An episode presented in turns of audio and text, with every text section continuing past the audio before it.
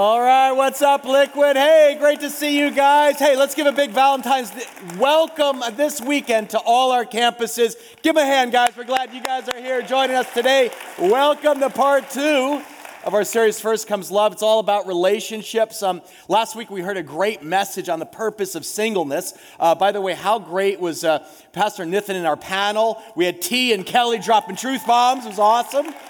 Well, what I want to do today is just kind of keep it real and talk about the reality of marriage. Because first comes love, then comes marriage. And I'm hoping that this is going to be helpful to couples. Uh, maybe you're dating, your boyfriend or girlfriend is with you, or maybe even married, newly married, you got kids, or, or maybe you're single and you're hoping to date or, or be married one day. Because I think we all come into marriage with these, these great expectations, right? And as you saw in our video, the reality is sometimes very different. So let me start by sharing a Bible verse that I think is like a reality check. In fact, I'm just going to say something bold. If you follow the advice given in this Bible verse, I guarantee you will never have a problem in your marriage. How many want to hear a verse like that? Okay? Follow this advice, you will never have a problem. You ready? We'll put up on the screen for you. Here it is 1 Corinthians 7. It is good for a man not to marry. okay? Just, I know, all, all the romantic, you know, ladies are like, what a terrible thing to say on Valentine's. Why would he say that? Because the Bible then explains listen to this those who marry will face many troubles in this life. Right? It's funny because couples will come up to me and they'll be like, "Hey, Pastor Tim, something's wrong." I'm like, "What's you know?" I'm like, "What's the matter?" They go, "We got a problem. We, we got trouble in our marriage." I'm like, "Oh, that's not a problem. You're just claiming one of God's promises." You know.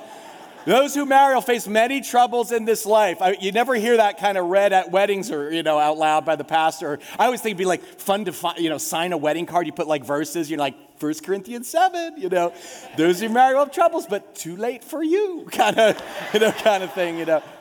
First comes love, then comes marriage, and then comes trouble for many couples. In fact, the last time I taught on marriage, I did get an email from a woman who was pretty upset. Uh, she wrote this She said, Dear Pastor Tim, I'm writing you because I'm at the end of my rope. My husband and I were recently married 11 months, and it's nothing like I expected. He doesn't take the time to talk with me, and I feel like I've been duped.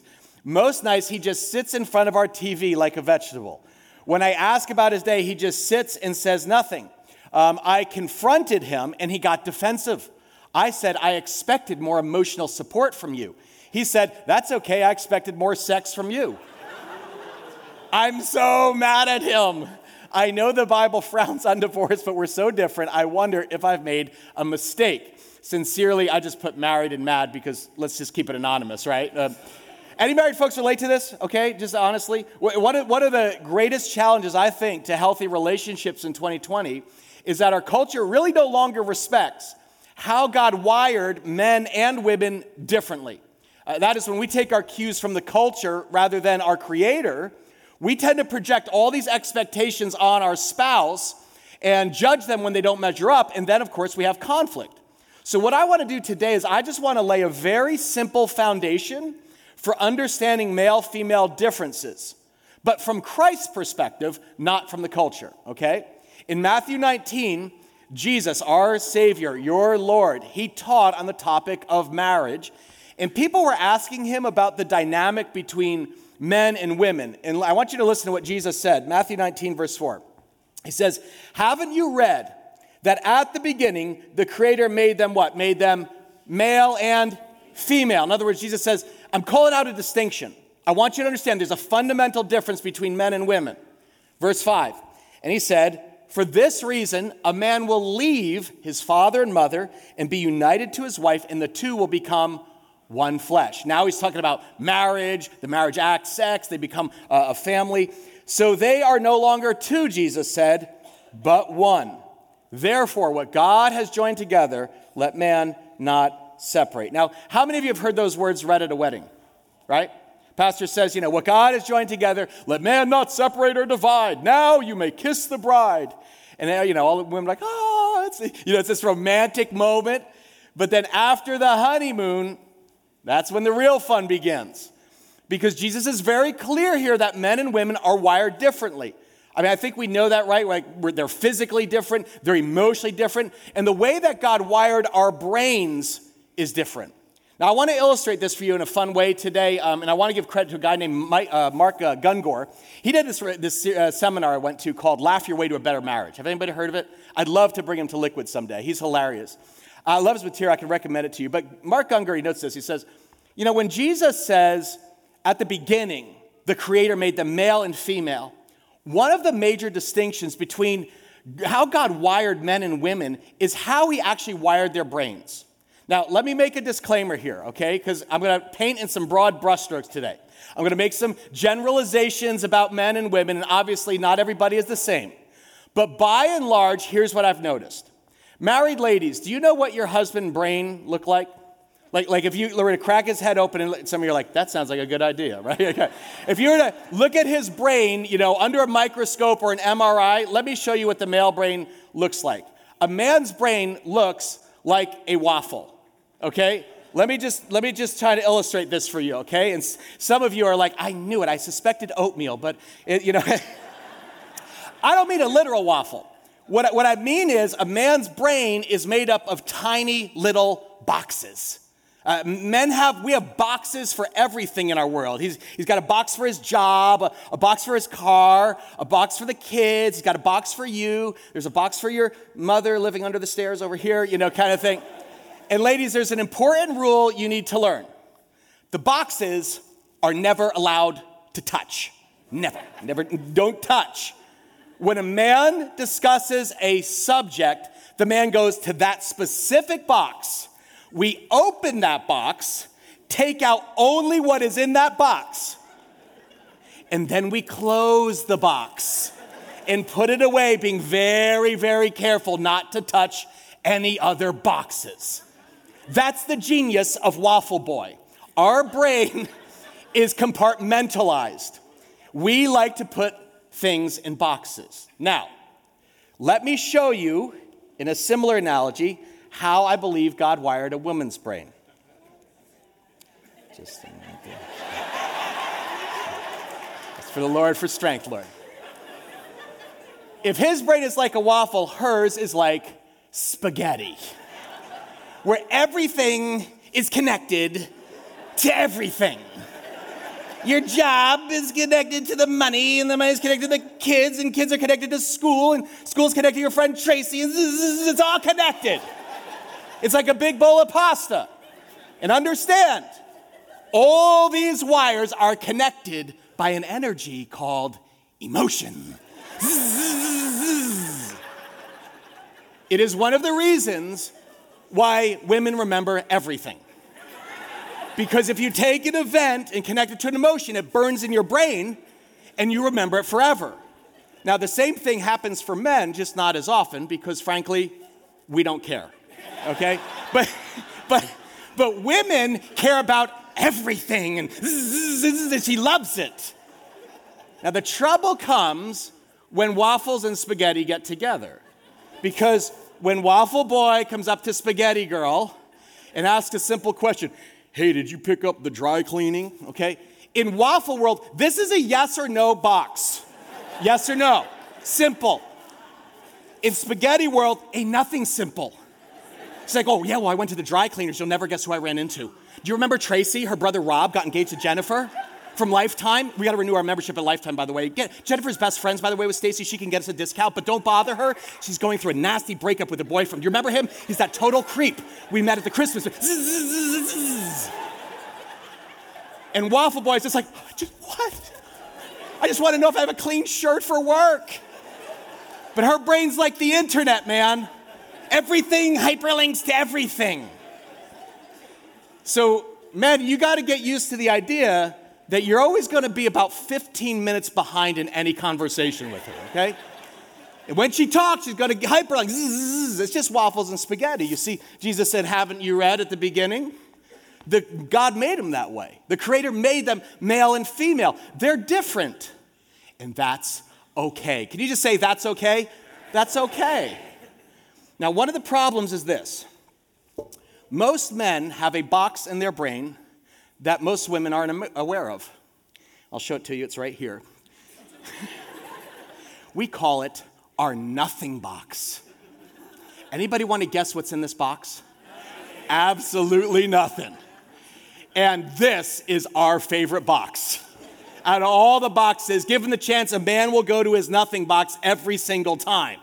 Okay, this is why men, right, we can do something completely brain dead for hours on end, like channel surfing, like, right? Or like video games, like, right? And, and, your wife can walk in and say, What are you, what are you doing? And what do you say? Nothing. I'm not doing nothing. Remember the frustrated wife in her email? Most nights she said he sits in front of the TV like a vegetable. And when I ask about his day, he just sits there and says, What? Nothing. Let me just tell you nothing drives a woman more crazy than seeing a man doing nothing. I can be there. I'm watching ESPN. Calls like, What are you doing? I'm like, Nothing. And she's like, What are you watching? I'm just like, Nothing. what are you thinking? Nothing. and for most women, they're like, that's impossible. He's holding out on me. You've got to be thinking about something. But truly, ladies, it's nothing. This is how waffle boys handle stress. We put this truth, we put the situation in a box, we close the lid, and we open another box. It's how God wired us. But, fellas, that's not how God wired her. You understand? When Spaghetti Girl feels stress, guess what? she got to talk about it.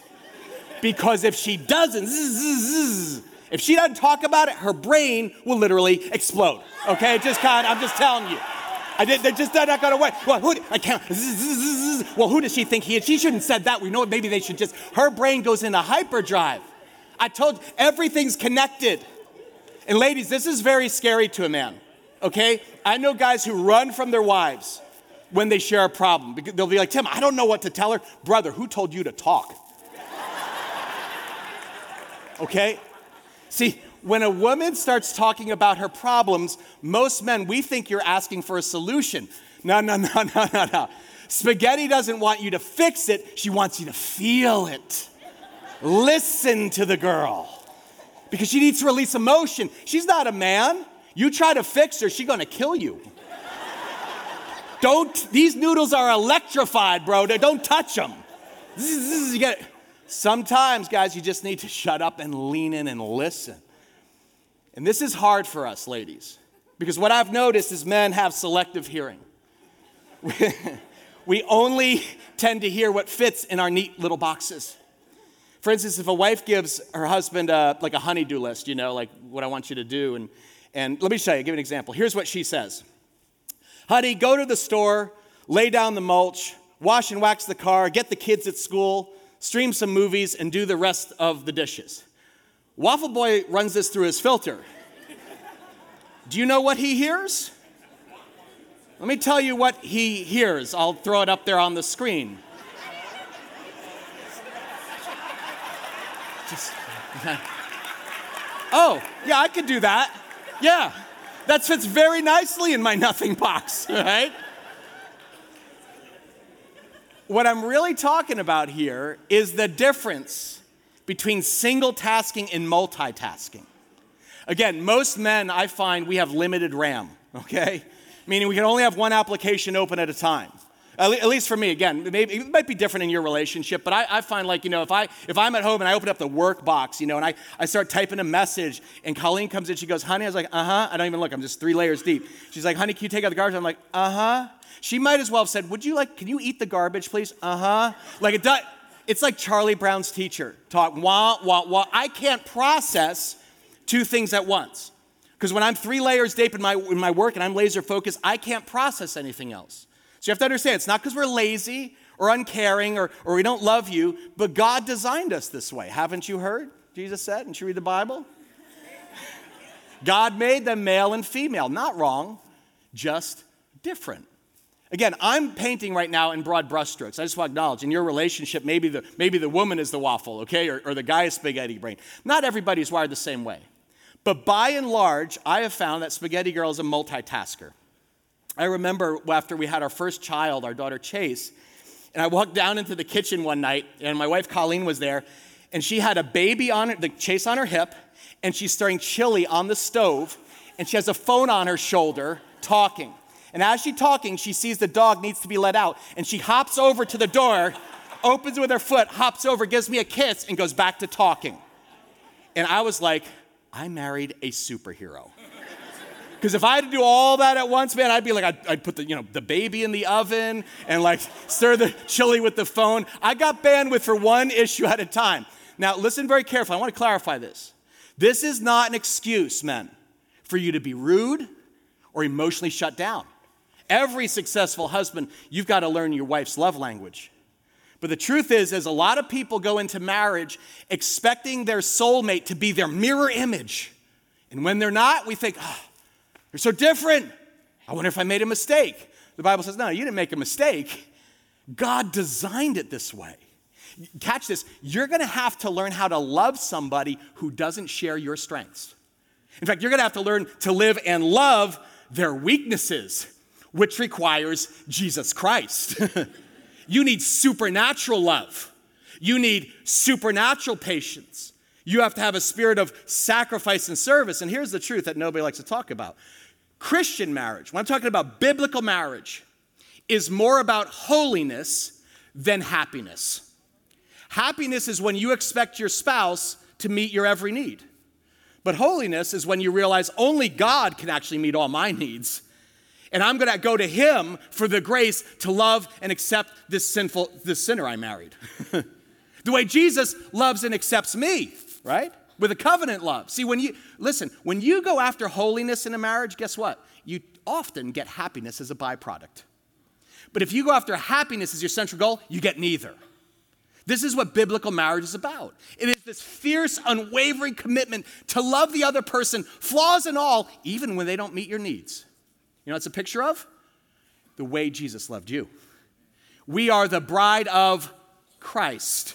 And in all of our sin and our weaknesses and our faults and our failures, Jesus says, I love you with all your limitations. I'll even lay down my life and die for you. Husbands, you're supposed to love your wives the way Christ loved the church and died for her.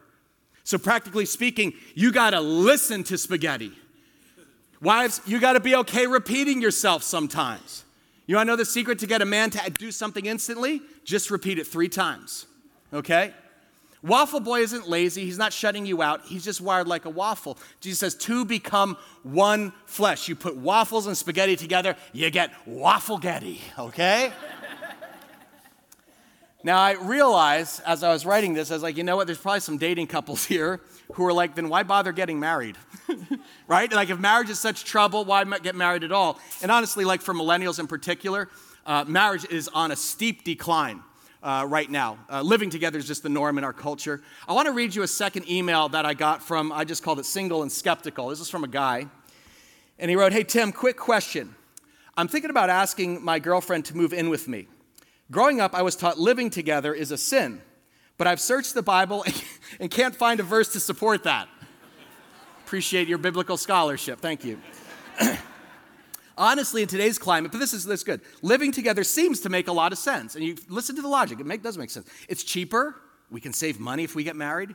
Saves on time and travel. We drive or sleep over anyway. Plus, why not try something out before making a long term commitment? Right? Now, that's, that, that seems logical. Listen to what he says. He's being honest. I really appreciate this honesty. Marriage has changed in my generation, and the Bible seems outdated when it comes to rules like this. Thanks for your time, single and skeptical. And then he wrote a little PS. I, t- I took the risk to ask you this because I think you're an honest dude and won't judge me. Bro, good news. I'm not going to judge you, okay? You're, wel- you're welcome here, wherever, wherever you are. But I, but I do want to tell you the truth from God's perspective because I want to make a distinction. There comes a moment when you have to decide am I going to follow the culture or am I going to follow Christ? Because cultural standards are changing radically.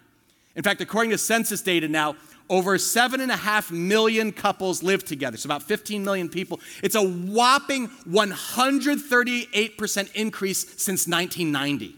1990, 30 years, 138% increase, okay?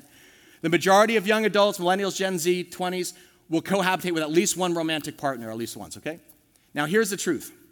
Statistically speaking, living together is a disaster. Couples who live together before marriage, and you can look this up, the, the statistics, are 50% more likely to divorce than those who live, live separately prior to marriage. That's not according to the Bible, that's according to the New York Times. Now, why is that? I think we find the spiritual answer in 1 Corinthians 7. We looked at this last week. Pastor Nathan helped us see how the Apostle Paul, right, he taught first that, that singleness is a gift. But then what happens is Paul shifts to talk about the gift of marriage, specifically the, this issue of sex. The Corinthians had lots of questions about sex. So let's talk about sex, okay? Let, remember that? Let's talk about sex. The Salt-N-Pepa? Anybody? Okay, all right, whatever. Uh, just show my age right there. Okay. And parents, heads up, because let's be honest, the Bible is PG 13 in some places, all right? And so if you have a kid 13, I just think, honestly, this may be relevant to your kids who are growing up in a hypersexual Corinthian culture that says anything goes. Swipe right, hook up, roommates with benefits, that's the new normal. Into that cultural chaos, the Bible gives very candid counsel about sex and marriage. Here's what Paul writes. Now, getting down to the questions you asked in your letter to me. First, he says, Is it a good thing to have sexual relations? Let's read the answer. Here we go. Certainly, but only within a certain context. It's good for a man to have a wife and for a woman to have a husband. Paul says sexual drives are strong, but watch this. Marriage is strong enough to contain them and provide for a balanced, fulfilling sexual life in a world of sexual disorder. I mean, is the Bible relevant here? Okay. This describes our modern world, doesn't it? Right now, we're living in this culture of just sexual confusion and chaos. Everybody, you do you. Everybody do whatever you feel like. The problem with that attitude is it's selfish to the core. It's saying, What do I want? What do I desire? Whereas the, Bi- the Bible says, no, the marriage bed, look at this, must be a place of what? Mutuality. The husband seeking to satisfy his wife, the wife seeking to satisfy her husband. Marriage is not a place, listen to this, to stand up for your rights. Marriage is a decision to what? Let's read together. To serve the other, whether in bed or out. So look how the, look how Christ is different than a culture. The Bible says sex is actually a way for husbands and wives to serve each other. Culture is like, how do I get what I want out of this? Christ says, how do I give myself away to my mate? Now, how does this look in the world of waffles and spaghetti? Let me, uh, let me start this way. Go back to the men, because again, I'll just kind of give you the perspective here, and I, I think this may be helpful to you. For waffle boys, see this box? That's the sex box. This is our biggest box. In fact, this box is open 24 7. It is the only box that is open all the time, okay? I, oh, it shocks you, okay? It, it, listen, it's not because we're dirty, it's not because we're perverted, it's because God designed us this way. He filled our body with a chemical called testosterone, okay? Okay? That's how we're wired. In fact, basic biology fact for men, sexual interest peaks at around the age 18, and then it goes down from there. In fact, I want to draw this for you. Uh, thank you. Can we thank you, David, over here? He's always bringing stuff on stage. Grateful for him. I let me draw this to you. If you were to scientifically chart out the sex drive of a man, it would look something like this. Biologically, sexual interest in a man peaks around age 18 and then it goes steadily down. For the rest of his life, it just goes plummets.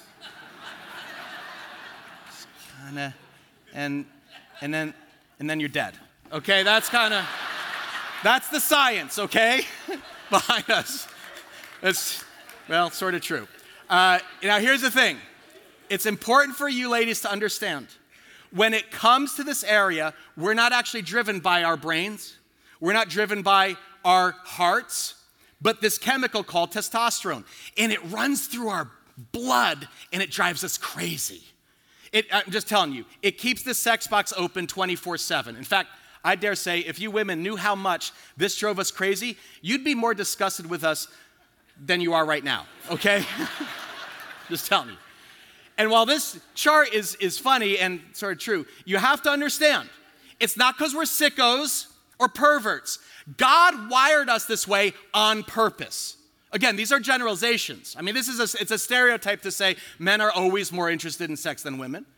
In fact, it's possible you're, you're married to a woman who's more interested in sex than you are. And you know what? Hey, if you're here today and your wife is more interested in sex than you are, I think I speak for the rest of the men here when I say, we hate you. so I just, but, li- but listen, come on.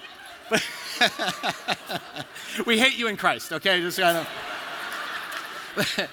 Marriage between a man and a woman, Paul writes, it's God's given outlet for sexual expression, which is good, which is healthy. It's a gift. Look at this the Bible. It's good for a man to have a wife and for a woman to have a husband. Sexual drives are strong, but marriage is strong enough to contain them and provide, look at this, a balanced and fulfilling sexual life in a world of sexual disorder. In other words, in the safety and the sanctity of a Christ centered marriage, sex is beautiful, it's a gift, it's balanced, it's fulfilling. There's a mutual give and take between the husband and the wife.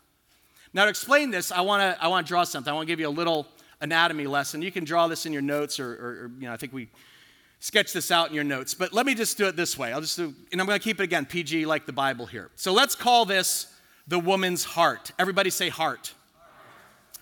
Again, keep it PG. Let's call this her joy spot. Everyone say joy.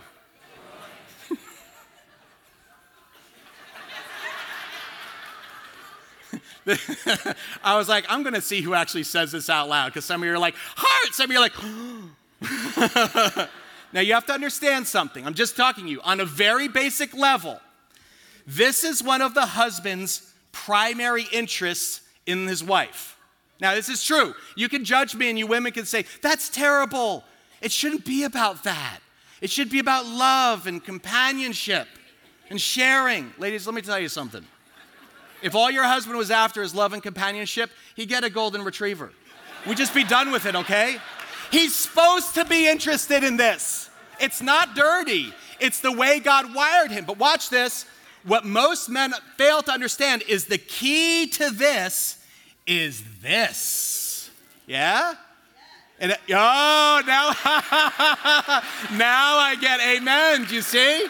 Listen. And if a man first gains access to this, his wife's going to give him the green light, and now he has access to this. And the circuit is now complete, okay? So, biologically speaking, understand, okay, this is for a woman, biologically speaking, the sex drive in a man is actually a, God's way of reminding Waffle Boy to be tender to the wife, to be love that girl. On average, this is just biology, a married man will feel the need for sexual release every 72 hours, okay? Every three days, all right? Yeah. 72 minutes for you, that's your problem. That's just the way it up. the, the reason this keeps occurring is because it's God's way to motivate the man. Hey, waffle boy, time, wake up, wake up. Time to love the girl, time to show her tenderness. Guys, you don't just go, hey, you awake? You know, kind of thing. Don't be an idiot. You be tender to the girl. You love that girl. She's a gift. If you want sauce on your spaghetti, you better learn her love language. I'm just telling you. I'm telling. Oh, can't believe you're saying this is the truth. Am I not telling the truth, married people? Listen, one night I took, uh, thank you. one night I took Colleen to go, you know, shop. It was like a Friday night. We go to the mall and, you know, she goes in the dressing room to try on this dress. And, I, and I'm like, you know, I got my nothing box open, I'm just like looking at my phone. And I walk over to sit on the bench and there's five other suckers, five other husbands just sitting right here. Just with their nothing boxes open, like take a, take a number.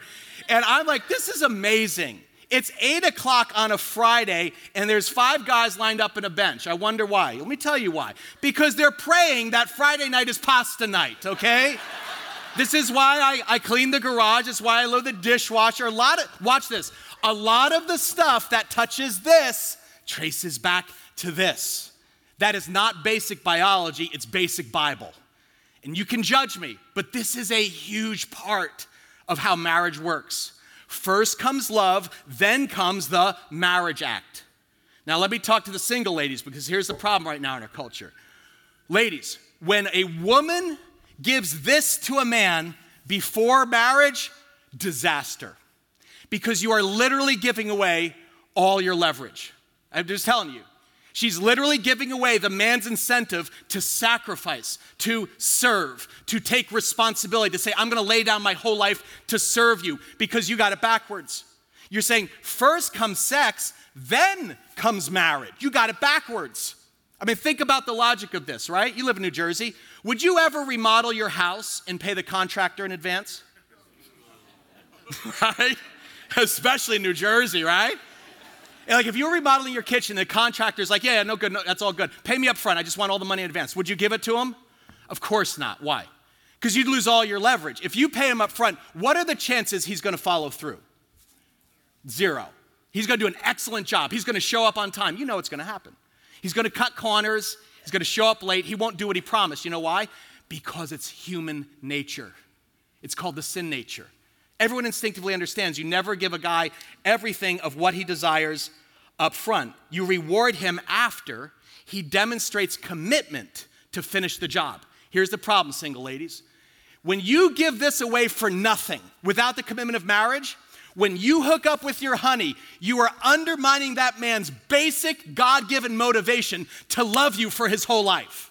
You just gave him all the benefits of marriage with none of the responsibility. And then you're like, why won't he marry me? You know, why won't, why won't he commit? Why won't he? Why won't? Because you just gave him everything he wants. You got to make him earn it, girl. If he likes it, he should have put a ring on it. That's the first book of Beyonce. I'm just telling you here. It's just basic. Now listen, just listen. I'm not, I'm not, try, I'm not trying to make you feel bad, okay? If you're sexually active, if you're sleeping with your boyfriend or your girlfriend, if you're living together, my job isn't to judge you. Uh, liquid, right? Our core values. Grace wins. We love you. God loves you. You're welcome here. But I am going to tell you the truth because truth is relevant and it can change your life. For, for men, this whole thing works in reverse, right? Every woman wants to touch her husband's heart. What are you feeling? What many wives fail to recognize, ask Colleen, is that oftentimes the, the that I didn't mean anything by that. Just like I, I, did say to her this morning, we're praying together, just like, you know I'm talking about. She goes, I'll stand with you in the lobby. what many women fail to recognize is that the key to getting access to this is often to prioritize access to this. Because for a man, if you prioritize this, he's going to give you the green light to go ahead and access that. I'm just telling you. I'm, i know some of you are just, I, real, just so you talk about it at lunch, okay? What the Bible says, the Bible's very clear that sex between a husband and wife, this is the man, should be celebrated frequently within marriage. All the husbands are like, uh, what verse is this? Where? Look what Paul says. He says the marriage bed must be a place of what? What's the word? Mutuality. Do you see the circuit? The husband seeking to satisfy his wife, the wife seeking to satisfy her husband. Marriage is not a place to stand up for your rights. You should be wired just like me. Marriage is a decision to serve the other, whether in bed or out. So, wives, when you, when you prioritize physical intimacy with your husband, you earn tremendous goodwill because this is like a hotline to his heart, okay? I remember back in the day, you used to say, you know, the key to a man's heart is his what? His stomach. I think they're about six inches too high. Okay? I'm just telling you. Men, the key to what you want, here is her access point. Wives, here is his access point. That is not my opinion as a man. Some of you are like, Pastor Tim's a pig. I'm just telling you. I get, I get it. I'll t- judge me. That's fine. I'm just telling you. I'm breaking down the Bible for you. 1 Corinthians says to married couples, listen to this, it's so practical. Abstaining from sex is permissible for a period of time if you both agree to it and if it's for the purposes of crime and punishment. No. if it's for the purpose of what? Prayer and fasting, but only for such times, then come back together again. In other words, the Bible says never withhold sex from your spouse as a punishment unless you both mutually decide to do it for a spiritual purpose. But then once you're done with your prayer session, you get back at it. It's like, really? Why? Finish the verse. Satan had what? Satan, Satan has an ingenious way of tempting us when we least expect it. In other words, when the husband or wife withholds sex, Paul's like, you're inviting the devil into your bed. Like Satan gets a foothold in your marriage. I mean, this is ironic if you think about it. Just think about that. I was noodling on it this week. Think about it. Before marriage, the devil will do everything he can to get a man and woman into bed. And then after marriage, the devil will do everything he can to keep them out of it. Let me be clear, ladies. The Bible is not saying the man is king. Oh, no, no, no. It's not saying that, oh, he should, you know, get it anytime he feels the urge. Scripture assumes you are married to a loving, healthy, Christ centered man with the Holy Spirit of God in him. He's not dirty, he's not perverted. It's part of the way you fill up his love tank, and he fills up yours. And guess what? When you love and serve each other, you get more of what you desire and he gets more of what he desires. And in the kingdom, in God's eyes, that's called a win win because waffles and spaghetti together, any other menu, they don't go. But in God's eyes, he's like, oh, perfectly paired. Waffle Getty. In God, yeah, in God, stir it up, stir it up. In God's kitchen, they're perfectly paired. Two things that are totally opposite become one. That's how your Creator designed it. That's how your Father in heaven designed it. First comes love, then comes what? Marriage. Amen? Let's pray together, church. We just thank God for his amazing gift. Father, we thank you. We've had some fun this morning, God, and I pray if there's anything unhelpful, Lord, that I've said or, you know, could be misinterpreted, let it just fall to the ground to be remembered no more. But Father, you're speaking your truth too. we thank you for your word. We thank you for the Bible. It's just so honest and down to earth. And we thank you for the gift of marriage. We thank you for the gift of sex. And I just want to pray right now for all the married couples here. All our campus, if you're here today, you're married, would you just stretch out your hands? Open your hands like a posture to receive. I want to pray a blessing on you. Father, I pray for every married couple here. I ask your blessing. Lord, where there's conflict, God, I just ask you to break down walls in Jesus' name. Open up lines of communication that have been tangled. Maybe even this morning, God, you've surfaced resentments or bitterness that's there. God, would there be a sweet exchange of forgiveness and grace as we humble ourselves under your truth? That you designed them to serve each other, not to be at war. Father, I ask for healing in marriages. I, I ask even now, right now, for dating couples. If you're here today, you're in a relationship, just open up your hands, just receive this. Pray for singles right now, God. Those who are dating or want to be married someday. Father, give them the courage to live counter to the culture, to prioritize Christ in their relationship. God, may their, their lives won't be perfect, but may they be marked by purity, God. We don't want to live the way the world lives. We want to w- live the way you designed us to live holy, blameless lives, keeping ourselves humble before you and those we love. So, Father, give them strength, give them courage, give them grace. We've received your truth today. Now use it to transform us. I pray that in the name of Jesus Christ, our Lord and Savior. And everybody said together, Amen. Amen. Let's give God a praise.